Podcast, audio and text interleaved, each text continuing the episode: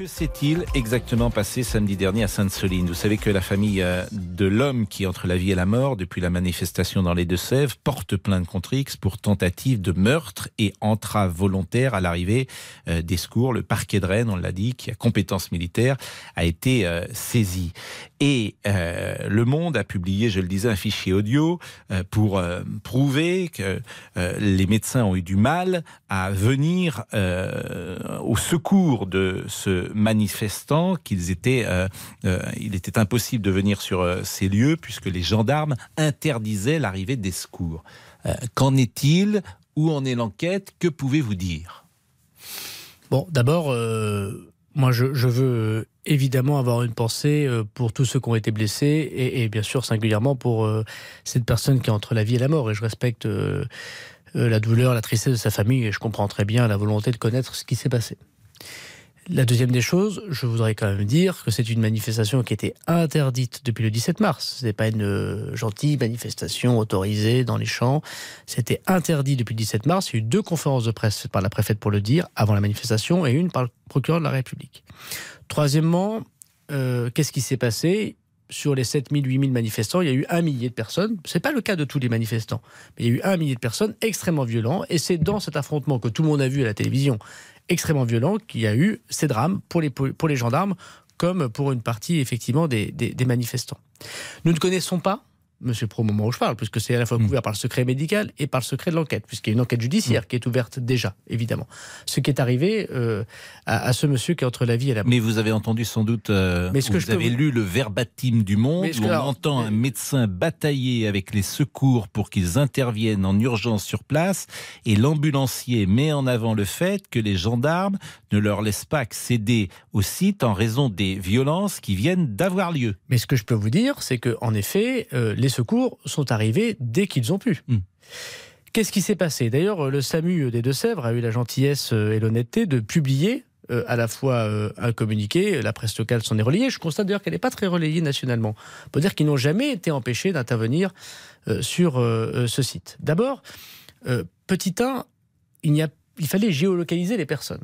Parce que dans des champs, vous avez vu des photos, pour reconnaître, puisqu'on n'a pas le droit de faire voler de drone, d'ailleurs, je vous le rappelle, pour reconnaître où est la personne, il faut d'abord la géolocaliser. C'est pas facile. C'est pas comme si c'était la rue machin et la rue bidule. C'est dans un champ. C'est dans des champs. Deuxièmement, je rappelle que les secours, lorsqu'ils ont été envoyés, ont été pris à partie violemment. Et la première personne qui est arrivée sur place, c'est un médecin justement du GIGN, puisque les secours classiques ne pouvaient pas y aller, parce qu'avant d'envoyer des secours, il faut pouvoir les sécuriser.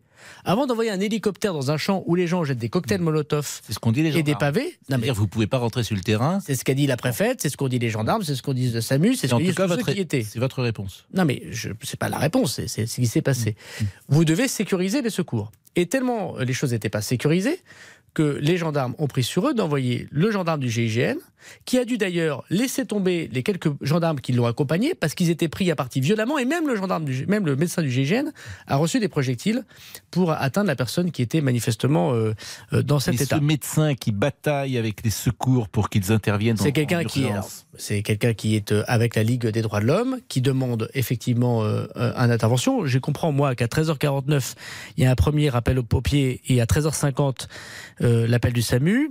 On a alors la géolocalisation. À 14h01, le SAMU est déclenché.